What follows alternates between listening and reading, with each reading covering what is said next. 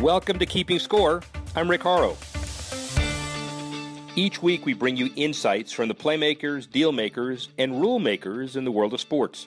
I'll give you my take on some of the items of the week using my 30 years of experience doing deals for teams, leagues, and players in the $750 billion business of sports. Plus, we'll talk with a central figure in the sports world. The views expressed in this podcast are my own and do not represent the views of Reuters. Let's get started. The 2015 NFL season's getting underway this week. The Jacksonville Jaguars thinking about 2030. Owner Shad Khan hoping to extend his team's contract to play a regular season game in London each year through then. The London home game accounts for 15% of the team's local revenue.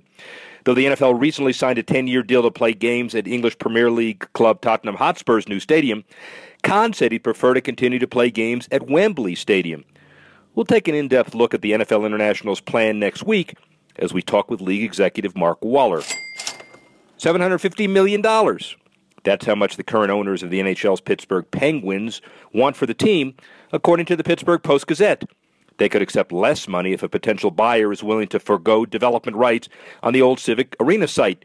If the Penguins get their asking price, it will be the most paid for a U.S. based NHL franchise, more than doubling the previous high of 320 million that was paid for the Devils in 2013. This clearly may be the right time for the sale of NHL franchises.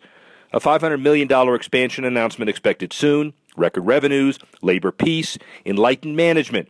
The proof will be if and when an actual sale is done and a price is announced.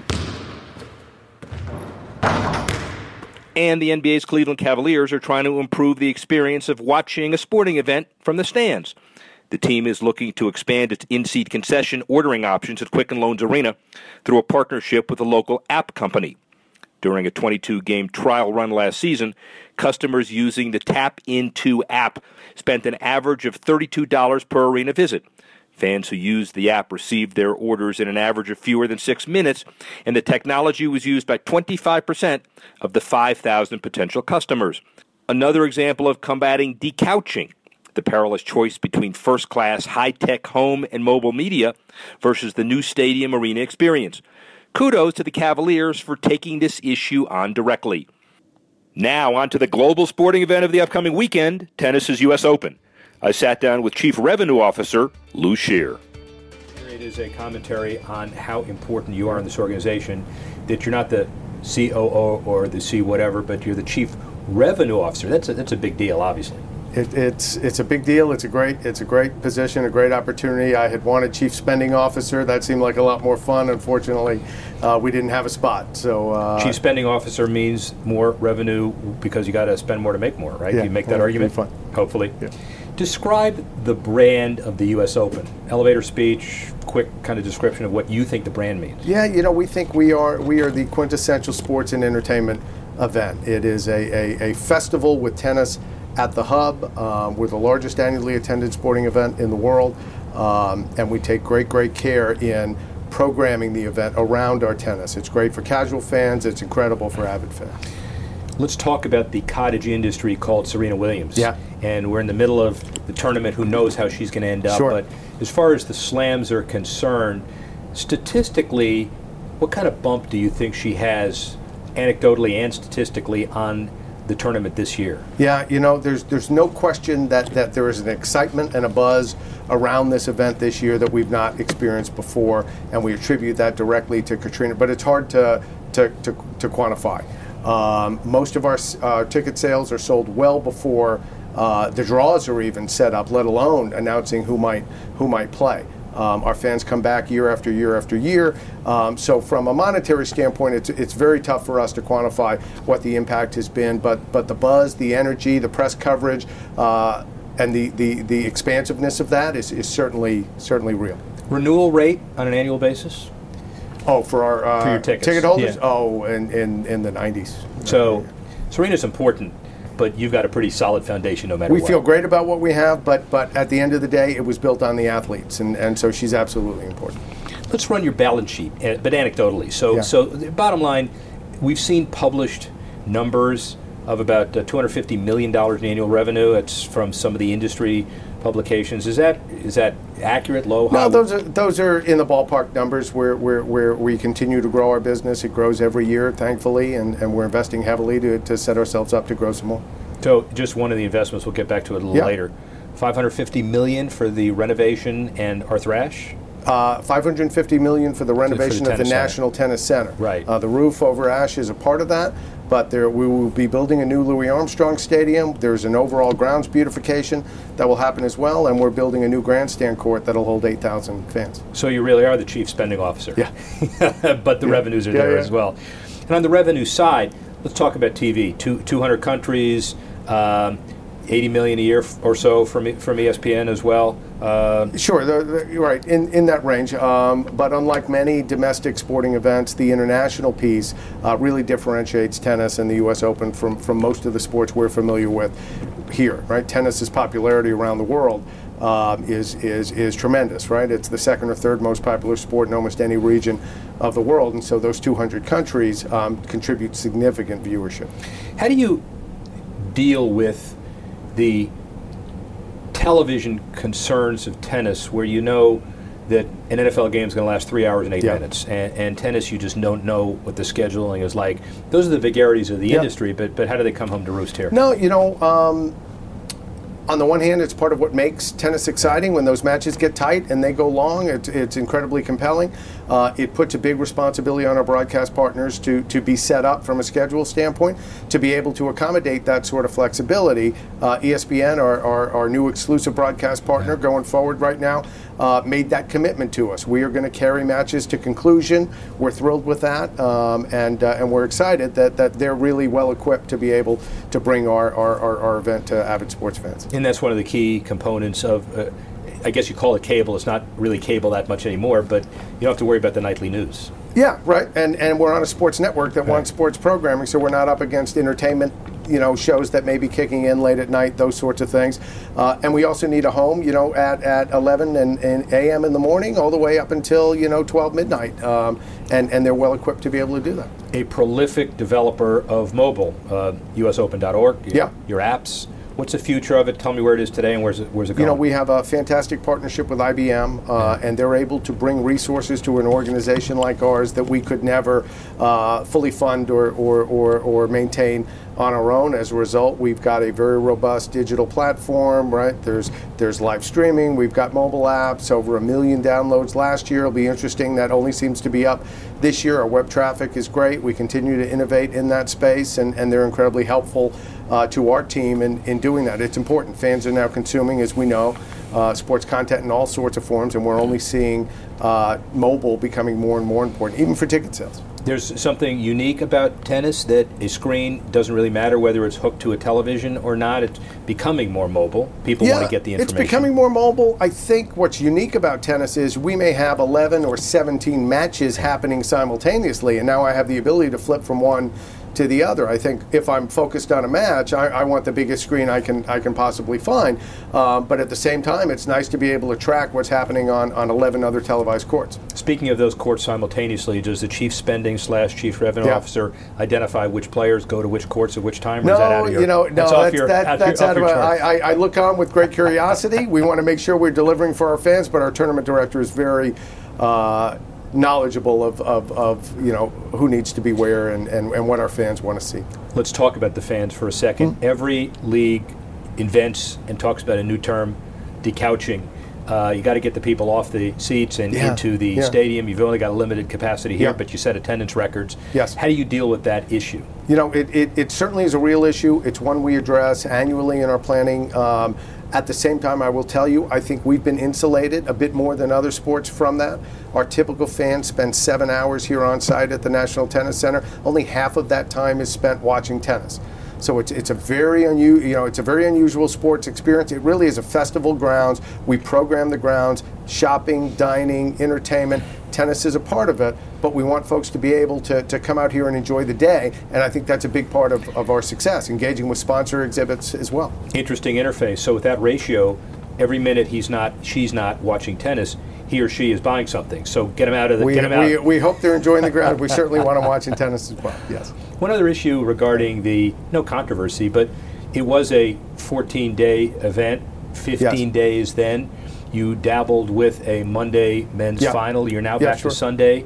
Uh, NFL push back a little bit. Uh, don't want to compete with No. them. Do want to compete with them. What are the considerations that the final will now be back on Sunday? Yeah, no, you know, there are a number of considerations, but but first and foremost, we had to give the men a day of rest between right the semifinal and the final. The game has gotten so physical. You can have four five-hour matches, uh, and it was critical that we, we we set ourselves up to provide that day of rest. That's why we went Saturday, Sunday, or excuse me, Saturday, Monday. Now with with a new broadcast agreement, we're able to sort of line up our schedule in a more traditional Grand Slam format, where the men's semis will be Friday, the women's final Saturday, the men's final on Sunday. We've always been up against the NFL. Either the women's final Yeah. went up against the NFL, or our history was always we were the four o'clock, you know, with an NFL lead-in. So I, you know, we're not we're not concerned about that. We like being in the sports environment, uh, and we're, we're, we've had great great numbers. Let's talk about the facility. The uh, this is the last open without a complete roof, Yes. although the roof uh, infrastructure is up. Talk about the economic calculation of how a hundred million dollar expenditure and the debt service associated with that actually increases revenue. Well, i the interesting thing about the roof, it's one of the largest expenses in our $550 million transformation of the National Tennis Center, and it contributes almost nothing in terms of incremental revenue. Um, we're not going to sell another seat as a result. Um, it doesn't. Uh, it doesn't. Our TV broadcast agreements are locked in place for, for many many years. But what it does do is it, it allows us to to do right by players. It allows us to do right by fans so that they know when they come out they're going to be able to see tennis. Uh, one of the frustrations being an outdoor sport, particularly with multiple courts, is if you do get weather, uh, people can sit around for hours not knowing we're trying to get them on, and now we eliminate all that. It's just that much greater of a fan experience. But quite honestly, it's not a it's not a, a, a revenue enhancer for us.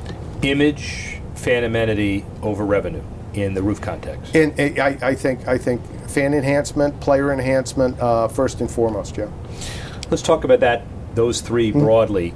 Um, future improvements. Uh, is there a? Do you consciously look at a fan amenity bucket, a revenue generator bucket, an image enhancement bucket, and make sure it checks all three, or are there certain things that are weighted toward any You, one? You'd love it if it checked all three. Rarely does that happen, Yeah. and and then we get uh, involved in, in lots of discussions about what do we need to do to, to move all of those things forward as best we can with the resources that uh, that we have. So um, you know, fan uh, enhancements and, and the fan experience is always paramount. We also want to make sure our players are able to perform here at the optimum level. Uh, and, and revenue is important. I won't, you know, it's obviously it's in my title. Um, but uh, at the end of the day, we want to put on a great experience, and we think, you know, the revenues will follow. So the the players. Let's go to that. 42 million or so prize money, up 10 percent last year. The big issue, as I've seen published reports, 50 million guaranteed to the Yep. players' prize money by 2017 and beyond.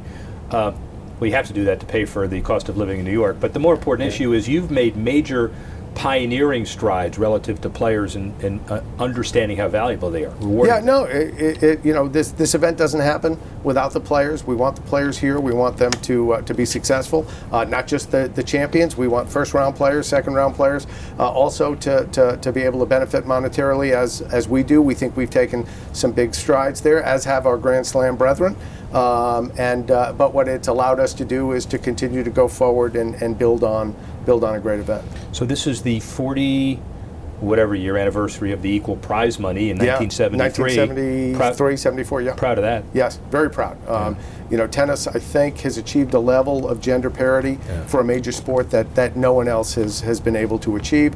Uh, in many respects, it's a, it's a tribute to the impact that Billie Jean King had on our sport going back into the 70s and even today.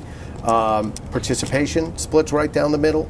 Uh, prize money, as, you- as you talked about, has been equal since 1974. TV viewership splits down the middle. We're very proud of the fact that, that women professionally have been as successful as the men have. Serena will, will draw a TV audience that's comparable to what the best men will do, and, and I believe seven or eight of the top 10 highest earning athletes, female athletes, are all tennis players. Segue to the USTA. Yeah. Owns the event. Revenue very important in redoing this facility on a regular sure. basis, but also enhancing the growth of tennis. So Yes. talk about that. Yeah, so you know we are a nonprofit and we are a mission-driven organization. Our, our goal is to grow participation, it's to, to grow the game and ensure that the game looks like America from a demographic standpoint. Uh, this event helps fund a national network, organization network that is focused on growing participation, not because we're invested in the sale of rackets or the sale of courts or construction of courts, sale of balls. It's out of a belief that, that sports are a great way to improve the quality of someone's life and by extension the quality of life in, in the country. And tennis, as a dual gender sport that can be played from 6 to 96, is sort of uniquely suited to, to really benefit the, the population, and, and that's, that's why we exist. I know you probably would say one is hand in hand to the other, maybe not. Polls are saying, a couple of polls we've seen, mm-hmm. saying the one of the primary uh, perceptions would be that it's important to uh, get more kids and more people to play, and then the other issue is the American men are lagging behind. Maybe the American women are lagging behind. There aren't as many sure. performing in yep. majors.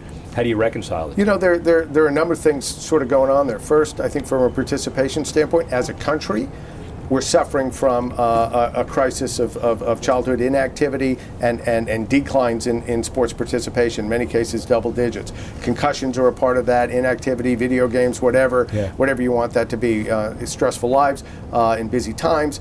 Uh, tennis over the past decade has actually grown uh, over 40%. So we're very proud of the fact that people are, are, are, playing and we're continuing to grow participation, albeit off a smaller base than some of the, the bigger, more established, uh, more established sports.